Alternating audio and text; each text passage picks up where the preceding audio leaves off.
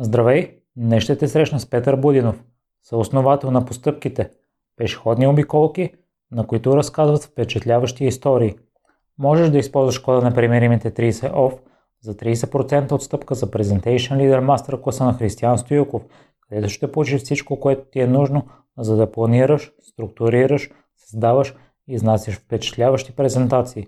Въжи само за цялата мастер-клас програма и само за 5 човека – Искам да изкажа и огромни благодарности на хората, оставили писмени ревюта и препоръки във Facebook и Apple и че са отделили това време от деня си, за да покажат подкрепата си към подкаста. Изключително много ще ме зарадваш и помогнеш, ако го направиш и ти. А сега те оставям с Пепи.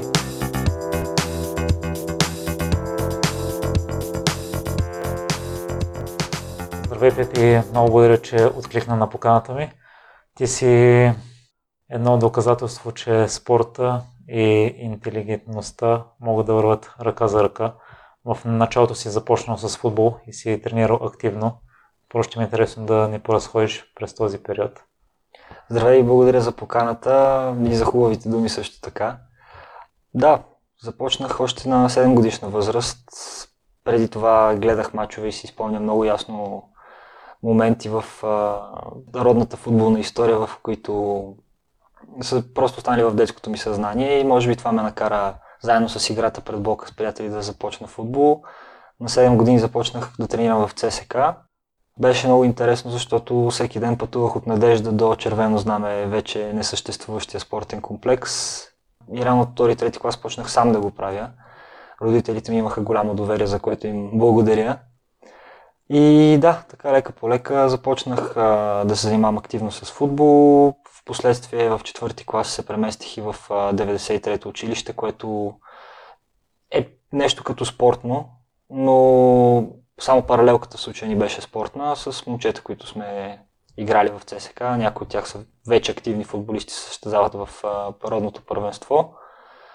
Та, така се стигна до после, в последствие преминаваме в академик. Преместих се в друг отбор, където почнахме да ходим по чуждестран... турнири в чужбина.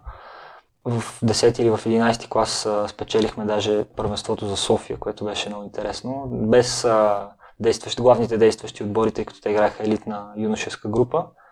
Но пак беше незабравим спомен и, и така, футболът наистина най-вече той, но цялостно спортът вървяли ръка за ръка с тях цял живот сподели в предварителния разговор, че си имал възможност да станеш професионалист.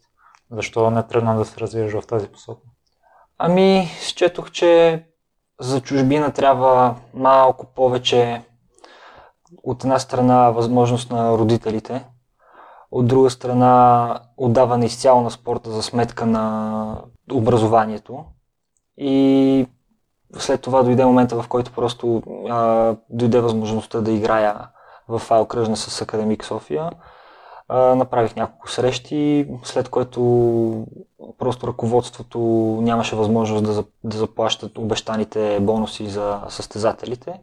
И счетох, че футболът за удоволствие е приключил и вече евентуално ако няма възвръщаемост чисто финансово, като пораснал вече завършил юношеството си човек, няма почва просто за мен.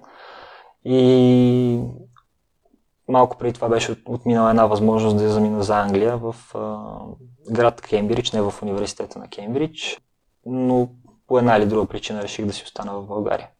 Забелязах в а, социалните мрежи, че имаш навръзка с Пингвин.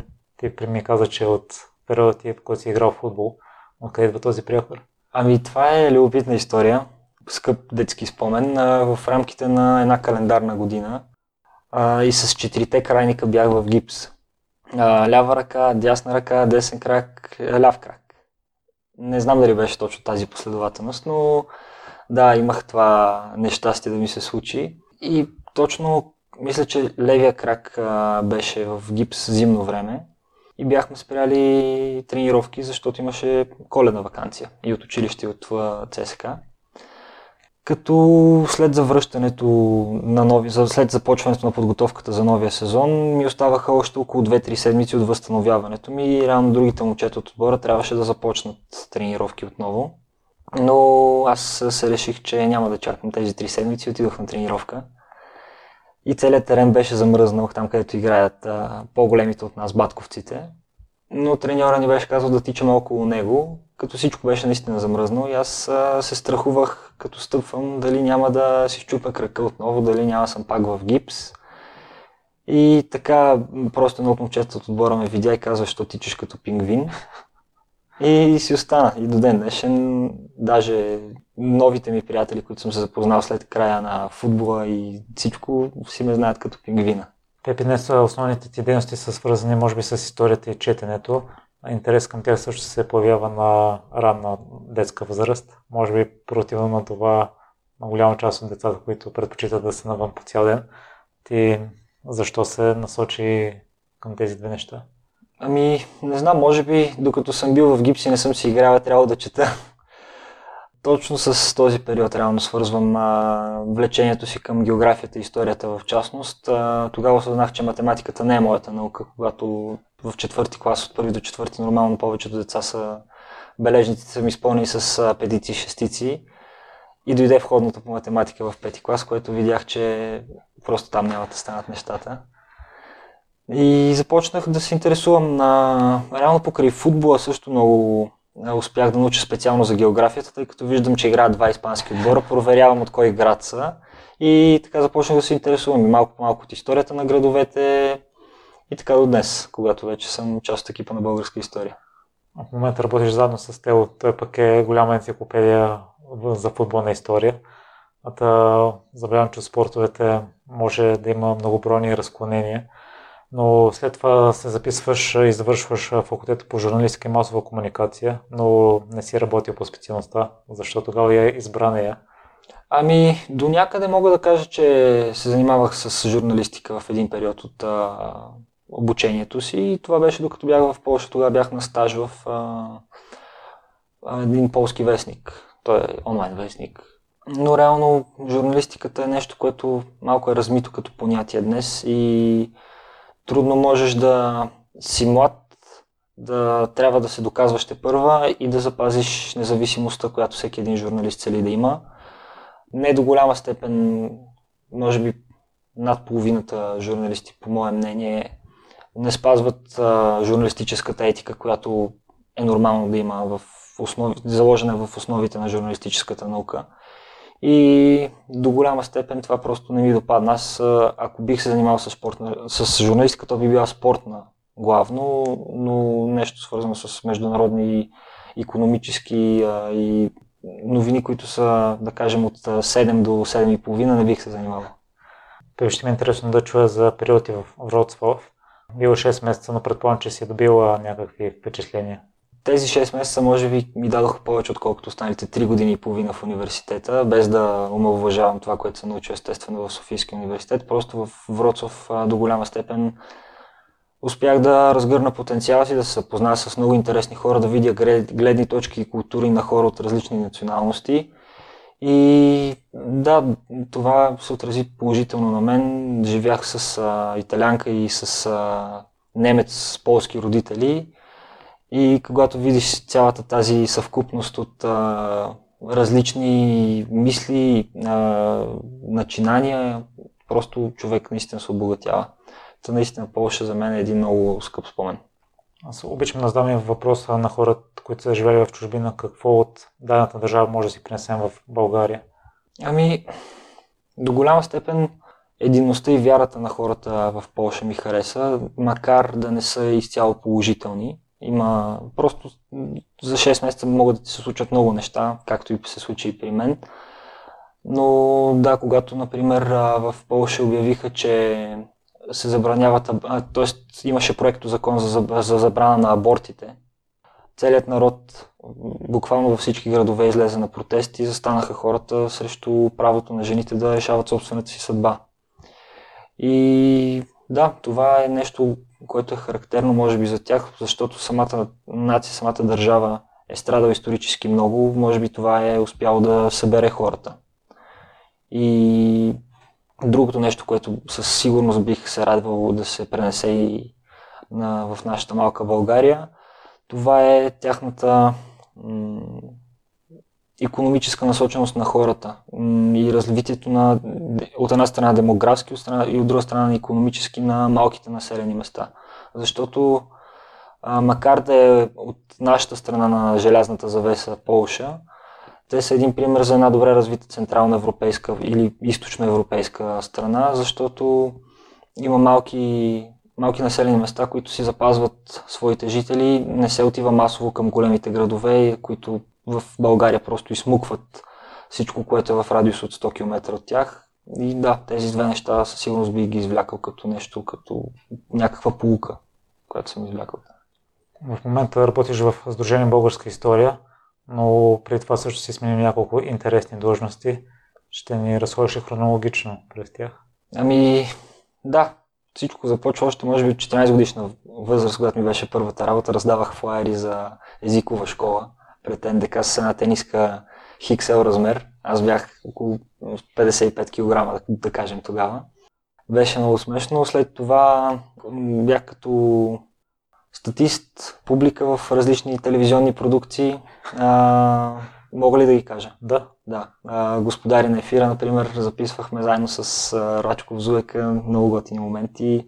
В сделка или не вече, което не знам дали е все още на екран предаването, не следя толкова. А, в а, сериала Стъклен дом като статист съм се появявал. И така до завършването ми на гимназия, когато първата работа след като започнах обучението си задочно в Софийския университет, беше в Aladdin Foods, като човек, който занимава с пилето и с дюнер. Беше много... Видях наистина колко интересни длъжности има от гледна точка на това, че не си представяш, че никога ще попаднеш в такава среда. Та, след това в кратко, за кратко бях в магазин за продажба на мобилни телефони. А, започнах работа като аниматор в а, туристическа фирма, която обикаля страната и нещо като човек, който се занимаваше главно с децата. Разказвах много истории, тогава научих страшно много също за историята и за географията, специално на България. И това без послужи нещо като втори тласък след този детския към историята и географията. В две или три фирми реално бях по едно и също време, защото имаше работа постоянно. И наистина с мълчуганите забавлявахме, обиколихме много места, научих се да карам ски покрай тях. И след това дойде офертата да започна в да започна обучението си в Полша и имаше 3 или 4 месеца, в които трябваше да намеря някаква работа, която би ми, би ми донесла малко повече финанси, за да мога да отида в държавата Полша. И за кратко бях в кол-център. Като се върнах от Польша, пак започнах за около година в кол-център с испански и английски, за да се стигне до а, офертата ми да започна в ЦСК като пресаташе, ЦСК 1948. Преди това имаше едно предложение от заедно в час да съм учител по английски, което трябваше да откажа просто, защото ЦСК е отбора на сърцето ми. А, след ЦСК пак доста и обикаляхме по гостувания, по лагери с отбора, пак незабравими спомени. След което, се, след което напуснах, останах някъде 3-4 месеца без а, каквито и да е задължения, просто се наслаждавах на свободата, така да се каже, след толкова сменени длъжности, за да дойде а, оферта от а, фирма, която се занимава с спортна статистика, Genius Sport се казва, където също имам отлични впечатления. И до днес, когато съм вече в българска история, вече е половин година.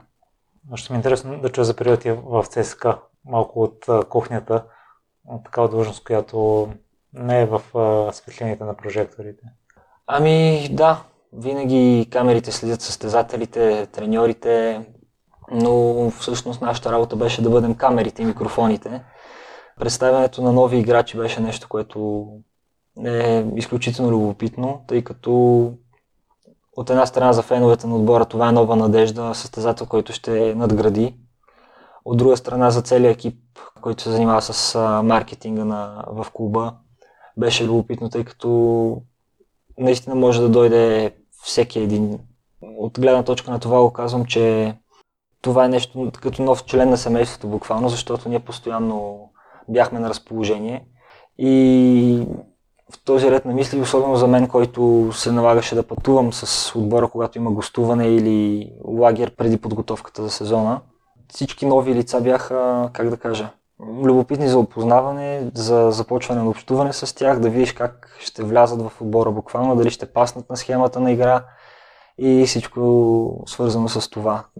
Нещо друго, което е любопитно от кухнята, така да се каже, на клуба, са отношенията просто вътре в екипа и шегите, които играчите си поразменят преди тренировка. Това е нещо, което до голяма степен ми липсваше след като спрях да игра в футбол и се радвам, че успях да се насладя отново просто като зрител, не толкова като участник. Пропусна интересна професия, която за мен беше странно, че може да върши от тук. Бил си скаут за американски атлети. Да, в Athletes USA, които имат представителство в България, бях скаут. Те се занимават с подбор на млади таланти в различни спортове, като в тях фигурират футбол, баскетбол, където естествено, няма как българин да отиде да играе в щатите баскетбол и да влезе в NBA и да постигне такива успехи. А, волейбол, водна топка и така нататък. Та, да, играчите, с които влизах в контакт, са наистина добри български спортисти, които по една или друга причина не заминаха за щатите, но някаква част от хората, с които се свързах, имат кариера вече в колежи, в университети в САЩ и чисто спортно се развиват. А, считам, че това е една наистина добра възможност за тях да изгреят на световната спортна сцена. В момента, успоредно с Сдружение Българска история, развиваше на много интересна инициатива постъпките за разходки, на които се разказва за исторически личности, събития или периоди българската история. И сте започнали началото с твоя събеседник Виктор, без много да му мислите. Но на мен най-много ме впечатли в теб, че не си мислил, че говоренето пред публика ти е силната страна и си се притеснявал преди първата разходка, но обикновено винаги става, че след първите няколко минути притеснението отпада. Също ми е интересно да разбера с какво съзнание прие да водиш екскурзиите, въпреки че си имал предубеждение? Ами на първо място си спомних, че подобно чувство имах, когато трябваше да застана пред 50 деца като аниматор в автобус с гръб към пътя а, и да им разкажа, да кажем, легендата за происхода на името на планината Витуша. И това до голяма степен а, ми помогна да осъзная, че щом съм успял да задържа вниманието на децата, които са далеч по-недисциплинирани. Много по-лесно ще ми бъде с вече пораснали хора, които имат ясната цел да разберат и да научат повече за град София и за местата, които те първо ще им покажа. Та, това наистина беше първата ми мисъл, която мина през главата ми и в такъв момент си казах, щом с деца съм успял, значи с по-възрастни би трябвало да стане. И до голяма степен това не бих казал, че ми даде криле, защото не е правилна метафората, но успя да ми помогне и наистина след първите 3-4 минути видях, че не е чак толкова страшно, колкото си го мислех, за да може в а, близо година по-късно вече да имаме на 20 осъществени обиколки и много доволни почитатели и последователи на постъпките. Именно след първата разходка виждате, че това нещо се харесва и веднага сте събрали голям брой последователите, след това даже лимит и трябва да слагате на посетителите. На какво го даваш този бърз успех? Ами, на това, че нямаше нещо такова в град София. Постъпките е първият проект, който прави пешеходни обиколки на, изцяло на български язик в а, столицата. Има такива на английски за чуждестранните туристи но насочено към софиянци или гостите на столицата, да бъде водено само на български, до сега нямаше нещо такова. И любопитството, което имат хората, за да научат повече за мястото, откъдето идват или където са дошли, е водещо. Това е основното нещо, според мен, което дава тези успехи, които продължава постъпките да постига. Предполагам, че друга характеристика на успеха е, че разказвате историите по интересни, увлекателен начин. По какъв начин го правите това? Ами, опитвам се. На, на първо място гледам самата обиколка хронологично да е подредена, тъй като, да кажем, ще дам нещо от кухнята. Първата обиколка, която предстои е за сега след коронавируса, е за княз Александър Батенберг.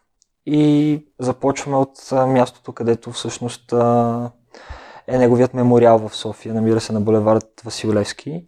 И оттам започваме с а, неговият, а, той е като гроб буквално, а, мемориален комплекс и говорим за неговото раждане, след което малко по малко за развитието му, а, идването му в България като княз и в последствие раното му отиване от а, този свят. Той е изключително млад. Но да, това, че хората наистина успяват да разберат още в момента, в който чуят историята, е най- най-важното нещо, защото ако говоря неща чисто сухи, като от учебник по история, никой не би го разбрал с сложните изразни средства. В началото си стартирал с Виктор, който е професионален екскурзовод, впоследствие си останал сам и в момента работи с друг съдружник Ангел. Мен ще ми е интересно да разбера, Пепи, след като стана сам, кои неща си взел от Виктор и кои промени? Ние двамата с а, Виктор имахме различен стил на водене. До голяма степен, а, как да кажа, аз а, дължа на него започването ми и запалването ми специално по пешеходните обиколки, тъй като той далеч преди мен се занимава с това нещо. А, може би спокойствието, с което Виктор води е нещо, от което успях до някаква степен да си открадна, тъй като когато аз започна да водя, нямам търпение да споделя всичко, което знам с хората. Винаги съм бил така по-директен в общуването, що се отнася до споделяне на познанието и исторически факти. Но истината е, че по, по-методично трябва да се води. И това е нещо, което аз считам след всяка моя обиколка, че мога да подобря. Но след като останах сам, реално повечето от нещата, които ползвам като източници, успях да обогатя, а, тъй като вече виждаш как една, бих я нарекал сериозна организация, макар и да сме само на една година на сцена. Когато зависи само от един човек, това е наистина голяма отговорност. И момента, в който естествено имах странични хора от постъпките, които ми споделят материали, снимки и най-различни неща, които биха обогатили дейността, но когато цялата тежест пада върху един човек, тогава осъзнаваш, че трябва просто да се действа, нямаше избор. И след като дойде Ангел, внесохте ли нови промени в организацията? Ами, не бих казал. Може би станаха малко по-заедно правим, така да се каже, нещата, тъй като преди публикуването на всяка една статия, всяка едно обращение от страницата към хората, снимка и така нататък, има обсъждане, докато двамата с, когато бяхме с Виктор, малко по-авторитарно действахме. От една страна аз решавам да публикувам дадена страница и просто го правя. А, докато сега с Ангел, според мен се работи една идея по-лесно, тъй като удовлетвореността накрая, просто защото нещо сте създали двама души, дали дори да е една запетайка поправена в текста, който той ми е изпратил или а, детайл от снимка, който забелязваме, че не съвпада като година в текста, който сме споменали. А, удоволствието да правиш нещо заедно с друг човек е за мен много по-голямо, защото в крайна сметка, когато хората действат в а, съдружие, наистина в а, буквални в преносен смисъл на думата, за мен носи много по-голяма наслада. Ти споделяш, че любимото ти време е 15 минути след края на срещите, в което пешеходците ти задават въпроси или изразяват мнения. Аз вчера се видях с твоя Адаш и приятел Пепи от, от Виктория подкаст и останах а, изумен от усилията, които влага за подготовка на един епизод, писането на сценарии, интервютата, които провежда, било то с българи или с хората чужбина, изслушва 250 парчета, за да избере подходящата мелодия, която да звучи като фон. Сигурен съм, че и хората, които посещават постъпките, не виждат твоята подготовка и за това колко усилено си чел. По какъв начин подхождаш преди една такава разходка? Ами на първо място, преди обиколката, а, преди да обявя пред хората, че има обиколка, аз гледам дали може да се направят поне 6 или 7 спирки, които са в не повече от а, 2 км и половина разстояние. И съответно в тези спирки има тематична свързаност с а, нещо, което аз ще говоря. Това е на първо място. Винаги нещо, през което няма как да не се премине. След това хронологично трябва да подредя спирките, да начертая маршрут, по който ще минем. Това буквално е ролята на сценария, извършена тук. Съответно, всяка една спирка към нея принадлежи тема, която обсъждаме, но тя не трябва да засяга повече от, да кажем, 5-10 минути, тъй като хората, стоейки повече време на едно място, се отекчават. А, може би златното време, което е за една обиколка, между 3 и 6 минути. Всичките тези неща трябва да ги съобразя, след което започвам подбора на информация за всяка една от спирките, въвеждащи думи, представяне колко време ще продължи обиколката и малко по малко започвам вече да се информирам за отделните теми, какво точно да представя. Да кажем, споменахме княз Александър Батенберг. За мен сега, като водя втори път тази обиколка, ще е далеч по-лесно, тъй като съм поставил основите с първата си обиколка, но целта пред мен и пред Ангел е да не се повтаряме кой знае колко пъти, просто по мои спомени, както може да се види снимките в интернет, обиколката за Батенберг предизвика голям интерес и затова просто защото хората ни пишат кога ще има отново, реших да ги зарадвам всички тези хора, които се свързаха с нас. И свършвайки с цялата тази подготовка, какво ще четеш, къде ще ходиш и как ще го поднесеш като информация, идва работата по създаването на колажи, снимки, текстове, които вече споделяме в социалните мрежи и обявяваме, че предстои обиколка, да кажем, след 10 дни. Създава се също така и форма за записване, зависимост от темата, а и от а, очаквания брой гости. Формата е в, или в Google, или в а, Facebook, чрез а, бутона ще присъствам. И така започвам да водя списък, колко хора са се записали, подготвям съобщение, което един ден преди обиколката им изпращам, за да им напомня, че на следващия ден са на обиколка от 14 часа, да кажем. И всичките тези неща хората до голяма степен осъзнават, че се случват, защото постоянно сте старя да съм в контакт в дните преди обиколката. Дали в един момент, в когато ще се запишат или когато остават по-малко 24 часа до обиколката. И организацията и това трябва да се погрижа микрофона, с който водя да е зареден, той е мегафон по-скоро, а, трябва да се погрижа да се свържа с фотографа, нашия фотограф Явор, който до голяма степен показва лицето на нашите обиколки. И съответно с него също трябва да се проведе контакт, да се разберем точен ден, точна дата, точно място. И цялостно обиколката вече когато започне, тогава е истинския като за футболните фенове матч. Случва се действието, трябва да съобразяваш групата ти да е събрана, когато пресичате, да пресичате заедно и всичките тези древни неща, които хората в крайна сметка ги виждат след обиколката и затова тези 15 минути след завършването на последната спирка са ми любими, защото те а, унагледяват и отъждествяват последната седмица какво съм правил и как съм го направил. Това е всъщност оценката и плодовете на това, което съм направил.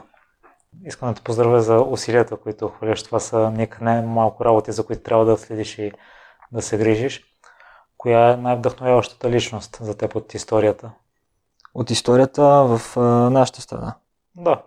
Ами, не бих казал, че има някой, който да се отличи. По-скоро, когато се говори за вдъхновяващи личности, може би трябва да се търси началото, кой е дал изкрицата в най-първо време за да може да се предава напред през поколенията и да можеш да правиш нещата с всеотдайност, да влагаш а, нещо от себе си в а, дейността, която извършваш. М- бих дал пример за един от хората, на които се възхищавам и това е история, на която попаднах скоро. А, става дума за професор Коста Пергелов. Не знам дали видя публикацията, която дойде от постъпките, но това е човекът, който постави основите на счетоводното дело в България и счетоводната наука. Интересното при Коста Пергелов е, че той дава, може би, целия си живот на университета по национално и световно стопанство, УНСС. И в четирите етапа, в които университет има четири различни имена, той е бил жив по това време.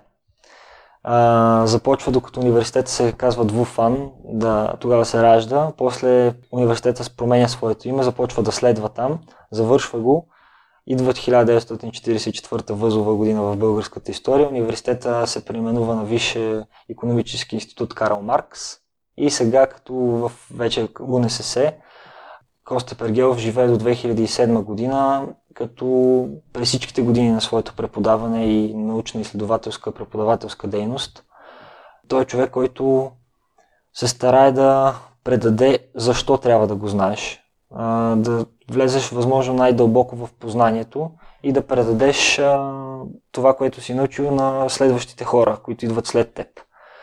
И макар за много хора финансите и счетоводството са наглед скучни науки, аз също се вкладам в това число хора, а, въпросът е начина по който успяваш да предадеш знанието. И за мен, като човек, който работи в българска история и движи проекта по стъпките, наистина начина по който поднасям сведенията и знанията, които съм се запознал, е от съществено значение, защото хората трябва да разберат защо е важна историята, защо трябва да предадеш знанието на следващите, които идват след теб. И за щастие са един от хората, които са сред последните студенти на Коста Пергелов, успя да се свърже с нас през постъпките и сподели, че това наистина е един от най-забележителните хора, които е познавал. Човек, който ще го запомни само с добро, човек, който преподава с пламък в очите. И да, нямам, не бих казал, че имам някоя любима историческа личност, просто се възхищавам на определен тип хора и до голяма степен успях да ги категоризирам, що се отнася до характер и начин на споделяне на информация. А имаш ли любим, любимо събитие от българската история или любим период от нея? Ами, може би периода, в който се опитваме да представим от постъпките, най-вече, естествено, не, се, не сме се ограничили само до един период, но царска България е един изключително романтичен период. Не бих се определил като човек монархист, чисто политически, просто романтиката на това време е до голяма степен се отъждествявам с нея и бих се радвал да съм жив по това време, защото може би това е нещо, което искам да видя като бързина на развитие на нация като българската специално, защото тогава наистина хората, колкото и тежко да е било, колкото и национални катастрофи да са преживели, те са успявали да се вдигнат и просто с двете си ръце и с а, главата си да почнат да се трудят наново и да градят наново малката си къщичка.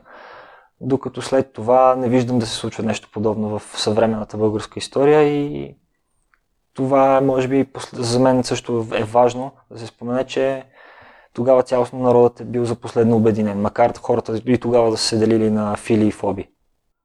Вие с постъпките искате да накарате столичани да се чувстват като туристи в собствените си градове. Има ли някои скрити местенца, за които обикновения гражданин, който живее в София, не знае и се заслужава да бъдат посетени? Със сигурност има доста такива. На пръв поглед ми изникват а, наистина малки безистени, в които има, да кажем, плоча на велик човек, който е живял. Има една грешка, която се намира в... А, намира се на площад Славейков. Има една плоча, че там е живял Петко Каравелов. А той е живял на около 250 метра от това място. И примерно хората, когато минат, видят почта на Петко Каравелов и си казват, ей, брей, тук нали, е живял министър-председател на България, но всъщност той е живял на място, където се намира сградата на Министерството на транспорта до Народния театър. И да, има много такива малки истории. Например, когато за първ път правихме обиколката за княз Александър Батенберг, една улица, която е пресечена на булевард Васил Левски, точно зад а, мемориалът на Батенберг. Има един, една много прекрасна жълта сграда от дясната страна, когато се запъдиш към улица Иван Шишман. И от лявата страна има една сграда, която като паметник стои една огромна катерица, която яде жълът. И това е нещо, не мога да си обясня как е дошло и защо е дошло точно в центъра на София да има катерица на входа на една сграда. Но да, има такива наистина местенца, които човек се заслужава да забележи и да види. Пепи, ще ми е интересно да чуя твоето мнение. Последния въпрос според теб. София може да бъде популярна туристическа дестинация. От а, това, което чувам от историческите факти, има много неща, които да бъдат а, посетени. Любомир Аламанов, пиар специалист, беше споделил, че на България може би и липсва добри маркетинг, с който да привличат хора, но предполагам, че има и неща от кухнята, отвътре, които не се виждат и така отстрани изглежда лесно, да, София има много места, които могат да бъдат посетени. Та, ти на какво мнение си? Ами, аз със сигурност не съм човек, който трябва да определя София колко добре развита туристически трябва да бъде. Ако зависи от мен, естествено, аз бих се радвал на това столицата ни да има по-приятен облик и за хората, които я посещават и за хората, които живеят в нея. Но мислейки из основи, поглеждайки нещата от самото им начало, София е била град, който не е бил пригоден изобщо за столица, защото когато София е обявена за столица, е имало 12 000 жители население. И никой не е предполагал, че ще се стигне до това наистина главоломно развитие и превръщането и в почти мегаполис с а, близо 2 милиона жители. Съответно, исторически София наистина е много ценно място, още като средеци, като Сердика. И ти спомена за невидимите неща, аз бих погледнал малко по по-различен начин на този твой израз, а, защото реално под а, има нещо като хълмче, което започва на улица Малко Търново. Тя е една улица, която свързва от булевар Дундуков и излиза назад парламента, зад стария парламент. Там е място, където а, за първ път е видяно, че под София буквално има колизеум. И е премерено, че този колизеум, ако се покаже и наистина се вижда както римския, би бил третия най-голям голям света. И това е нещо, което не се, изобщо не се споменава с, а, на хората, тъй като би, би събудило голямо социално недоволство, защо не си покажем Колизеума. Не се знае доколко е запазен естествено, но има един хотел, намиращ се на улица Будапешта, в който части от Колизеума се виждат. И да, наричана Арена Ди Сердика. И в съответно хотела, намиращ се на тази улица, може да се види част от Софийския Колизеум. Това нещо би изстреляло, независимо дали има маркетинг или няма София, много напред в а, туристическия свят в Европа и света. Но до голяма степен с специалиста, който спомена ти, съм съгласен, че маркетингово града може би би трябвало да бъде представен далеч по-добре и за тази цел, според мен, в държавната администрация просто би трябвало да започнат да работят по-млади хора, които имат а, такъв поглед върху нещата. Не искат подобно на мен и теб да споделят това, което виждат, това, което знаят и само по такъв начин наистина биха се привлекли повече хора, но не мисля, че и сега София не е посетен град. Тъкмо обратното, столичните заведения вечерно време, в голяма част от тях са пълни с чужденци, което ще рече, че наистина си има интерес към града, но може би не толкова опознавателен, доколкото към добро прекарване на, в малките часове на денонощието. Кои са стъпките, които трябва да предприемете, за да минете на следващото ниво с разходките? Ами, може би назначаването на повече хора в екипа, но аз, когато започнах още в началото с Виктор, споменах, че това не трябва да се случва на всяка цена. Ние по-скоро трябва да запазим облика, който имаме на момчетата, които го правят за удоволствие, не наистина на всяка цена да представиш нещо, което знаеш и именно там идва добавената стоеност, защото това е твоето хоби. Ти с това се занимаваш а, от една страна нали, професионално, защото Ангел е учител по история, пък аз съм част от бъл... екипа на българска история.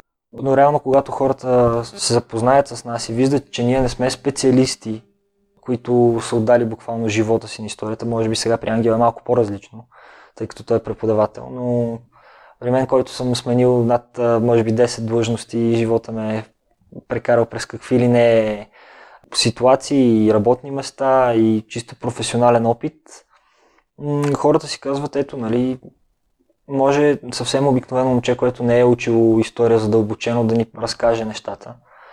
Моментът на осъзнаване, че този момент е приключил, може би ще ни накара да преминем на следващото ниво, но аз казвам пак, че това не трябва да се случва непременно. Пепи, освен обиколки, видя, ще правите и куизове. Ще разкажете повече за тях? Да, с голямо удоволствие. Това е идея, която много време исках да се случи, тъй като когато дойдат зимните месеци, хората вече не биха прекарали 2 часа и половина или час и половина, колкото и да е време навън, на открито и разхождайки се в студения град И така се роди идеята за започване на куизове. Първият беше в бар, където работи нашия фотограф Явор.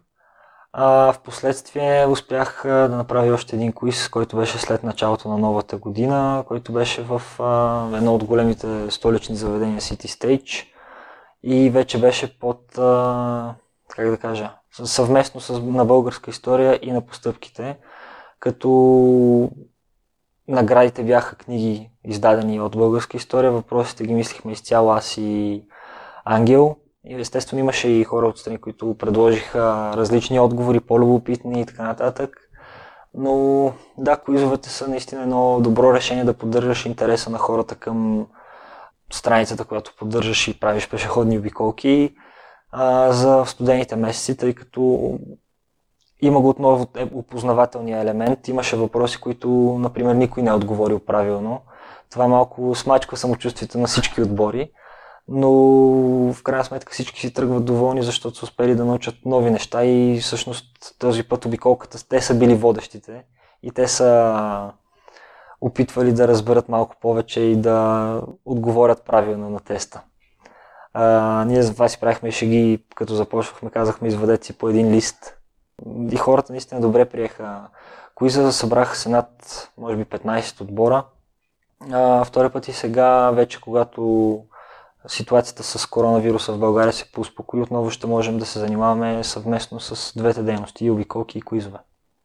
И къде слушателите могат да свържат с теб или да следят за пешеходните обиколки? Ами Facebook страницата ни Постъпките е основният източник на информация. Естествено могат и в личния ми профил да се свържат с мен, но по-удобно ми е, когато цялата кореспонденция с всички хора, последователи на постъпките, е през Facebook страницата и започнахме и Instagram профил отскоро. Отново постъпките на латиница всичките неща, които излизат като събития, а, новости около нашия екип, дали ще е започването на нов човек а, или ще е споделянето на някой, който и да е любопитен факт, а, се публикува задължително във Facebook, така че това е най-сигурният начин. В какво си се провалял?